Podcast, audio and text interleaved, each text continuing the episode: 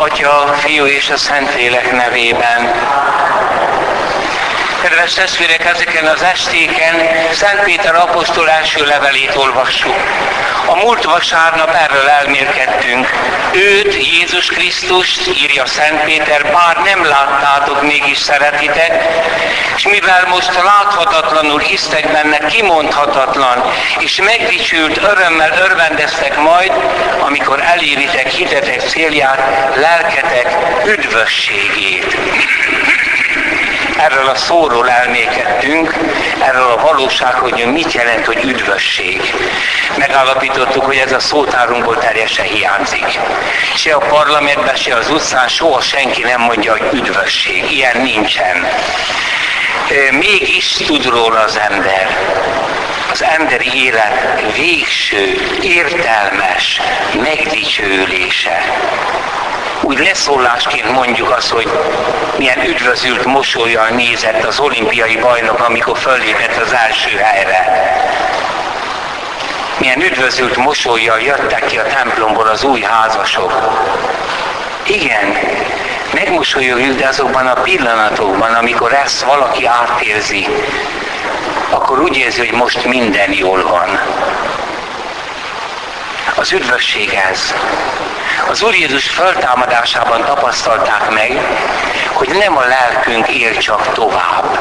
Én nem vagyok csak lélek, én test is vagyok. És az ő testében jelent meg. Tehát az ember mindenestül megmenekül. És amikor 40 napig vele kommunikáltak, semmi sem hiányzott. Semmit sem fogunk sajnálni, ami itt maradt. Mindent Istenben látunk. Végül is maga Jézus az én üdvösségem. Milyen szépen énekli az öreg Simeon.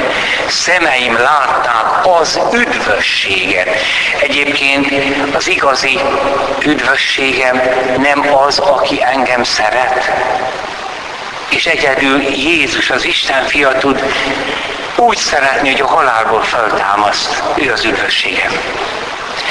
Miután Szent Péter bemutatta az üdvösséget, az Úr Jézus Krisztusban elnyert örök isteni életet a velő belevaló közösségben, amely a dicsőséges föltámadásba torkolik az idők végén, most kezd beszélni arról, hogy egyetlen hivatásunk van, hivatás az életszentségre. Itt folytatjuk.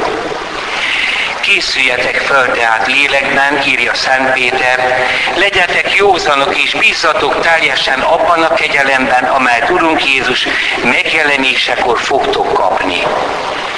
Engedelmes gyermekként ne engedjetek a korábbi tudatlanságból származó vágyaitoknak, hanem a titeket meghívó Szenthez méltóan magatok is váljatok szenti egész életmódotokban. Így szól az írás, szentek legyetek, mert én is szent vagyok. Atyának hívjátok őt, aki személyválogatás nélkül ítélkezik kinek-kinek tettei szerint. Szent félelemmel éljétek le vándorlásotok idejét. Hiszen tudjátok, hogy nem mulandó dolog, ezüst vagy arany váltott meg öröklött értéktelen életmódotoktól, hanem a hibátlan és szeplőtelen báránynak Krisztusnak drága vére. Őt Isten ugyan a világ teremtés előtt kijelölte, de előttetek csak a végső időben nyilvánította ki. Ő általa hisztek Istenbe, aki föltámasztotta őt halottaiból és megdicsőítette, hogy hitetek egyben Istenbe vetett remény is legyen. Testvérek, ez elkápráztató gazdagság. Ezt mutatja belül először Szent Péter, hogy mire vagyunk hivatva, hogy ki az a názareti és az Isten fiak értünk meghalt és föltámad, és hogy mindenestül az ember megmenekül, és csak ezután beszél arról, hogy el kell hagyni a bűnös vágyakat, le kell győzni a bűnöket és szentül érni. Tehát egy végtelen nagy gazdagsággal kellene foglalkozni nekünk papoknak és híveknek. Nem pedig erkölcsi tanulságokat mondani a szószéken. Hát azt is kell. Vagy a jó csattanós történeteket. Jaj, de milyen szép történetet mondott a plébános úr, csak azt nem tudom, mi az értelme. vagy újabb és újabb csodás eseményeket. Persze mindennek megvan az ideje és a helye. Hiszen itt is tanulságokat fog levonni Szent Péter, hogy hogyan kell élnünk, de az mindig ebből a gazdagságból van levonva. Mindig következtetés. Testvérek, hogy a keresztény élet az nem erkölcs, hanem teológia. Tehát nem, hogy én jobb akarok lenni, az kedés. A pogány is jobb akar lenni, a zsidó is. Persze nem sikerül, nekünk se fog sikerülni. El kell kápráztatva lenni attól a gazdagságtól, amit Jézus hozott. És csak egy megragadott ember tud jobb lenni. Igen, kellenek nagyon jó történetek is, hát amit úgy elviszünk magunkkal. De hát azért nem akármilyen történetek. Azért az a tékozdó fiú, az olyan, hogy sose fogjuk megfejteni azt a történetet, mindig igaz. Amit meg mi papok úgy mondunk, hogy na most ez aztán megrázza a híveket, hát azt nem is tudom, például egyszer hallottam hogy a második világháborúban történt, hogy egy kislány minden nap, mielőtt elment volna a gyárba, bement imádkozni a templomba. Hát most úgy gondolta, hogy most nem megy, már nem siet a gyárba, de aztán mégis bement. És miközben imádkozott, bomba találat írta a gyárat, mindenki ott veszett, ő meg megmenekült. Testvérek, eszünkön vagyunk, most mit jelent ez? Hát a többit nem szerette az Isten. Mi van a többivel? Kegyetlenül igaznak kell lennünk. Vagy pedig hát akkor arról beszéljünk, hogy azok most voltak talán olyan állapotban, hogy Isten hívja magához, ez a lány meg még nem volt olyan állapotban. Nagyobb titkok ezek vigyázzunk. És jobb lesz az életünk, ha hallunk ilyen történeteket. Nem Jézus Krisztus gazdagságát kéne hirdetni. Ez először unalmas a kedves híveknek. Később meg rákapnak. Édesanyám egyszerű parasztasszony volt. Elment egy nagy búcsújáró helyre és ott egy ilyen infulás relátus millió történeteket mondott, meg a magyar haza, meg az édesanyák, meg minden. Azt mondja édesanyám utána, kisfiam, miért nem az evangéliumról beszélt nekünk? az újabb és újabb csodás események vannak. Holnap erről beszélnek. És ostoba, aki tagadja a csodákat. De hát a csodáknál megállunk, Megköszönjük, hogy csodálatos módon meggyógyult valaki. De ő a főszereplő, nem az, aki meggyógyította. Lázárt föltámasztja Jézus. Kimegy a tévé, nagy cirkusz lesz, hogy Lázár él, és milyen csodálatos, kijött a sírból, már nincs is szaga, és elfeledkeznek arról a názáretiről, azt mondta, hogy jöjj ki! Nem fordulunk oda Krisztushoz.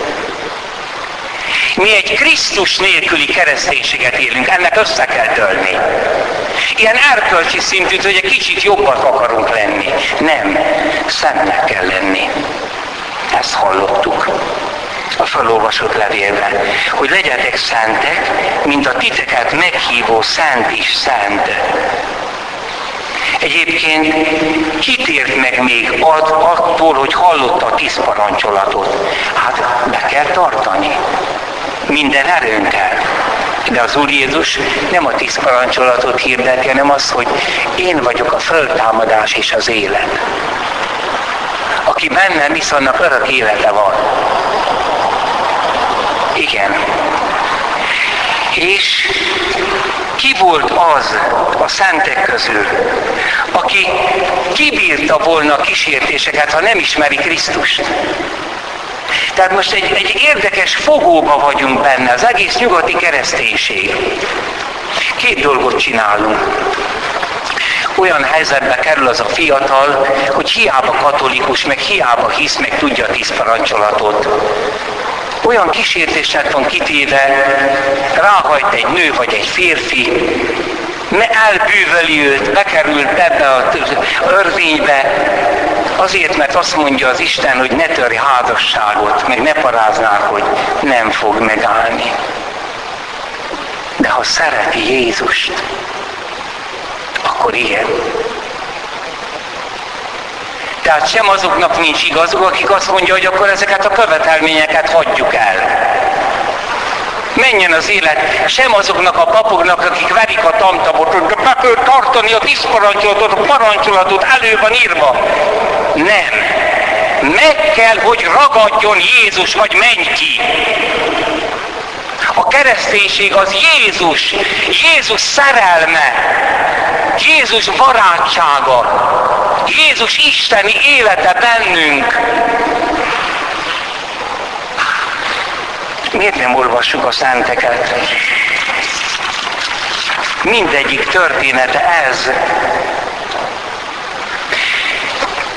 Itt egy valóban arab problémával állunk szembe. Tehát újra sem azt nem szabad tennünk, hogy leszállítjuk a követelményeket, mert a tíz parancsolatot nem mi találtuk ki, az Isten szava. Nagyon kemény szó. Jaj, nekünk ellene ír. De mi Krisztus megismertük. Sem azt nem tehetjük, hogy ezek már nincsenek érvényben, sem azt nem tehetjük, hogy tessék betartani, és erkölcsöt prédikálunk szüntelenül. Hát azt is kell, de a kereszténység nem erkölcs, hanem a megfeszített Isten. Igen. És ezután, mikután bemutatja Krisztus gazdagságát Szent Péter, ezután beszél arról, hogy korábbi tudatlanságból származó vágyaitokkal most szakítsatok. Mert tudatlanság volt, nem ismertétek Krisztust. Tehát ne azért szakítsatok csupán, mert ez tiltva van, azért is kéne, de azért nem megy. Ne azért szakítsatok, mert ez olyan csúnya dolog, meg szétdúlnak családokat, stb. hanem azért, mert Krisztus szeretett engem, és életét adta értem. És van egy örök élet, amit Krisztus bemutatott. Ahelyett, hogy a félig meddig elvilágiasodott keresztények, azzal, keresztényeket azzal akarnánk megmenteni az egyházba, hogy leszállítjuk a követelményeket, megáldoztatjuk a vadházasságban élőket. Ahelyett, hogy ugyanakkor pedig szigorúan rájuk ripakodnánk, mutassuk meg neki Krisztus gazdagságát. Mint ahogyan az Anszi püspöknek, a rendalapítónak. Volt egy novici, egy, egy rend, női rendet is alapított a vizitációs nővéreket, és panaszkodik neki Santal Szent Franciska, hogy hát ez a jelölt nő még mindig függőzéket, függőket hord, még gyűrűket hord, azt mondja, nővér, növelje benne Jézus szeretetét, és akkor majd leteszi ezeket. Igen. A hibátlan és szeplőtelen báránynak értünk kiontott vérét hirdeti Péter apostol. Igen. A keresztény erkölcs értékrend összeomlik, mint egy kártyavár, Jézus Krisztus fönséges ismerete nélkül. A szentek közül egyik se úgy lett szent, hogy találkozott az erkölcsi intelmekkel, amelynek hatására elhatározta, hogy ő most jó lesz. Saul, Hát ismerte ő tíz parancsolatot. Nagyjából be is tartotta, de keserű volt. Hiányzott az életéből valaki. És a Damaszkuszi úton találkozik az Úr Jézussal. Saul, Saul, miért üldözöl engem? Választott edényem vagy. Szeretlek. Vagy Szent Ferenc atyán amikor megelevenedik a Szent Dámjánoi feszület előtte, hogy amikor annyit siratja a bűneit, és egyszer csak hallja mennyei atya hangját, hogy Ferenc, ne sírasd már bűneidet. Meg van bocsátva. Szeretlek. És akkor lemegy a faluba remetességből, és mindenkinek azt mondja, hogy jó emberek, jó napot. Azóta így is köszönnek ott. Vagy Szent Pió Atya, mikor a kóruson egyszer megjelenik neki a megfeszített és megkapja a sebeket. Testvére, a gyóntató székekbe tisztelet a kivételnek egyfajta kínlódás megy végig. Jobb akar lenni küzd a bűneivel. De amikor arról beszélek, hogy az Úr Jézus szeressen, beszélgessen vele, vegye részt lelki gyakorlaton, olvasson, ismerje meg, elmegy a felfűjemmel, ez nem, adja fel a pénzért, három miatt, három időben ördözom fel, megyek, tiszta vagyok. Nincs kapcsolata Jézussal és katolikus. Nincs kapcsolata Jézussal kétségbejtő. És ez a jóknak a romlottsága, a mi romlottságunk. Igen, egy Jézus Krisztus nélküli kereszténységből fából vaskarika, karikatúra. Ne engedjetek tudatlanságból származó vágyaitoknak, és ez a tudatlanság Jézus Krisztus titkának nem ismerése. Olvastátok az evangéliumot? Minden nap egy-egy mondatot, Szent Pál, Szent János leveleit. Olvastátok Lizői Szent Terészt, Avilai Tertészt, Ágoston vallomásainak könyvét. Várjatok szenté, mondja Szent Péter, egész életmódotokban, mert így szól az írás, szenté legyetek, mint én is szent vagyok. Tehát az életszentség az alap, és ebből fakad a megtérés. Erről beszéltem most vasárnap is. Mi úgy szeretnénk, hogy először bűntelen leszek, és ezt jelenti, hogy szent vagyok. Nem igaz. Előbb kell szentnek lenni, és akkor lehullanak a bűnök. Mert mit jelent szentnek lenni? Egyedül te vagy a szent. Isten a szent. Amikor azt mondom, hogy Isten a szent, akkor azt mondom, hogy Isten az Isten. Egy ember csak annyiban szent, ha hozzá kapad ha egyesül vele. Tehát, hogy az Úr Jézussal való egyesülés minden gyarlóságunk ellenére, hogy ott legyen minden gondolatunk mélyén. Amikor azt mondjuk, hogy elhagytam az imádságot, hát ne, nem néha kell imádkozni, hanem szüntelenül. Hát mi az, hogy elhagytad? Hát mész az utcán és imádkozol. De nem azt mondod, mi atyánk, aki a mennyekben vagy szenteltessék meg, hanem látsz egy részeg ember. És mit mondasz? Azt, amit az egyiptomi remete. Elvitte a kis kosarát, hogy eladja a városba, vagy kicserélje valami élelemért, és mikor jön vissza, látja, hogy a város szélén fiúk, lányok paráználkodnak, és mit mond? Irgalmaz nekem Jézus, nekem, szegény bűnösnek mert én vagyok az. Csak megmentettél. Megmentettél, hogy én azt nem csinálom. Hogy hallod, hogy a televízióban meghaltak százak, földrengés, felrobbantották. Mondtad azt, hogy Uram, könyörülj rajtuk. A gyászolókkal. Kísértéseid vannak, sötét gondolatok. Távozz még sátán. Jézusom, szeretlek fáj valami, vállad. Jézusom, te ott a keresztet viselted ám. A megbeszélt élet. Egyébként azt veszem észre, hogy egyesek egy ilyen, hogy mondjam én, megszállottságban vannak, állandóan mondják azt, hogy mit csinálnak. Akár hallja valaki, akár nem. Jaj, most kitakarítottam a szobát, most felmostam az előszobát, de most akarom már oda tenni a rántást, stb. És amíg el nem mondjász valakinek, addig mintha nem történt volna meg. Ebben a mélyében az van, hogy valakivel kapcsolatba kell élnünk. Egy állandó kapcsolat a szentel. Ez az életszentség. Igen, ebből fakad az erkölcs. Nem fordítva. Ezért kétségbejtő számomra, hogy tanítsunk erkölcset az iskolába, de külön meg hittan. Nem ártana. De milyen összevisszaság jön ebből. Katolikus szülők azért iratják be az erkölcs tanítás a gyereket, mert ott nem kell misére járni. Hát, ilyen kereszténységnek ki kell pusztulnia. Mi a mise? Egyétek, igyátok! Tessék élni evés és ivás nélkül.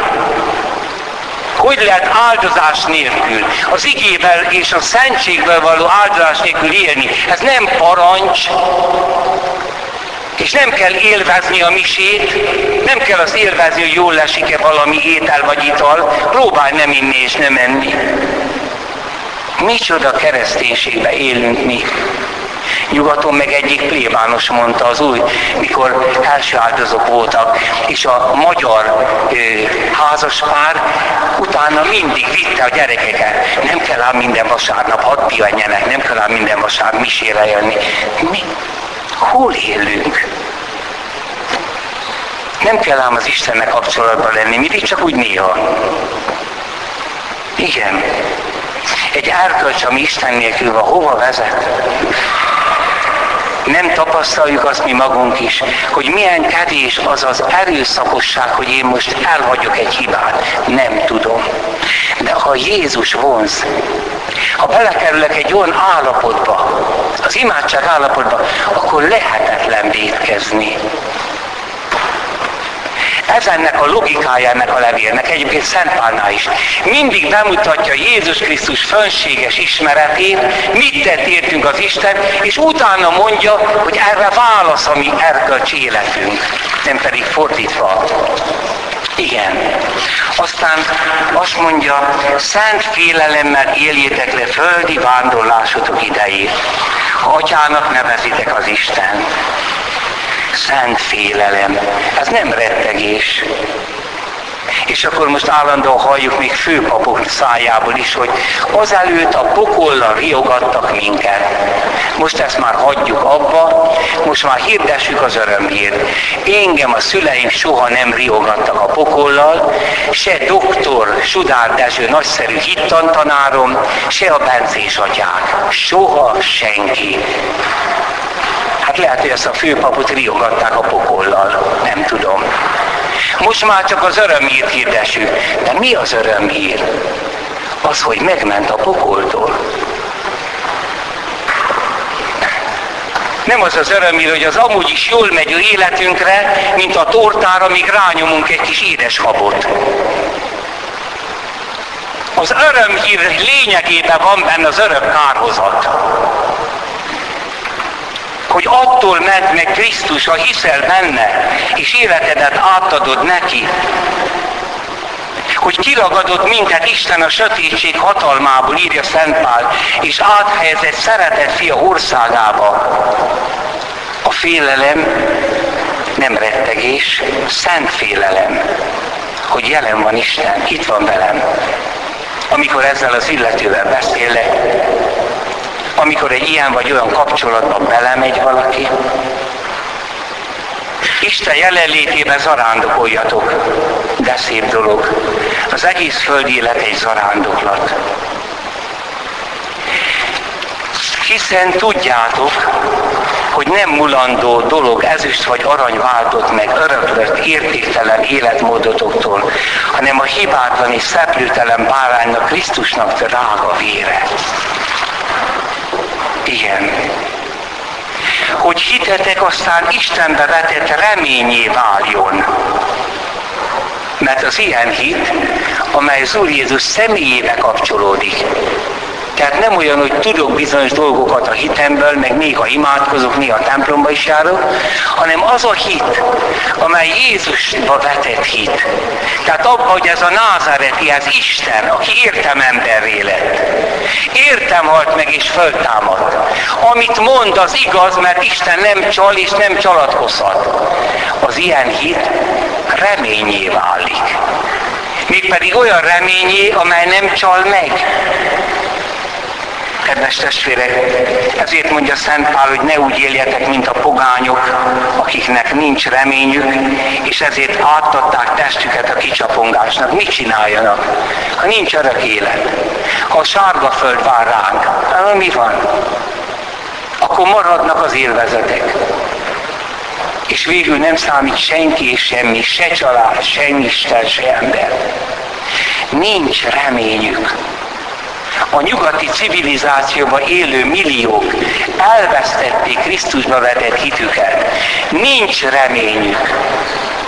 Ezért már most pokol az életük. Testvéreim, előfordulat az, hogy egy keresztény hív ember érzi, hogy mennyi megpróbáltatás éri. Milyen jól megy annak a hitetlen embernek. Nem megy jól, mert hiányzik a hit. Vagyis minden. Vienei Szent János egyszerű parasztoknak beszélt, és ő maga is nagyon tudott gondolkodni, világosan, egyszerűen azt mondta, Isten tudja, hogy valaki elkárhozik, mert úgy él. És olyan jó, hogy itt megad neki mindent. Kocsikat, szeretőket, hírnevet, villákat, aranyozott belső, nem tudom én, fürdőkádat, hadd élvezze szegény, hiszen a halál terelgeti őket, az örök halál. Vigyázz az irítséggel. De aki megismerted Jézus Krisztust, az ő fönséges ismerete ragadjon meg minket, testvéreim. Ez megment bennünket, ez megmenti Európát. Hogy valaki mondta, Európa vizei poshattak és mérgezők, de a forrásai tiszták. A görög filozófia, mely keresi a végső okot. A római jog, amely tiszteli a másik személyét. Az Ószövetség és végül a betetőzés, az Új Szövetség, a megfeszített Krisztus. Ezek a források. Ezeket kell felszabadítani életünkben. Testvérek, jól jegyezzük meg, hogy az apostoli hirdetésben, Pálnál, Péternél az első sosem az, hogy legyetek jók, meg nehogy védkezzetek, hanem megmutatni Krisztust. Azt mondja Szent Pál, hogy Galatán, hát a szinte a szemetek elé állítottam a megfeszített Krisztust. Hát kibabonázott meg benneteket, hogy eltértetek tőle.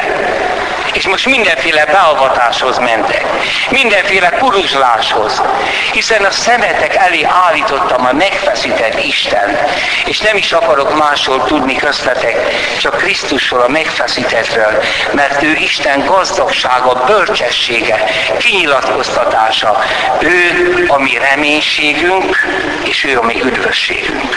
Amen.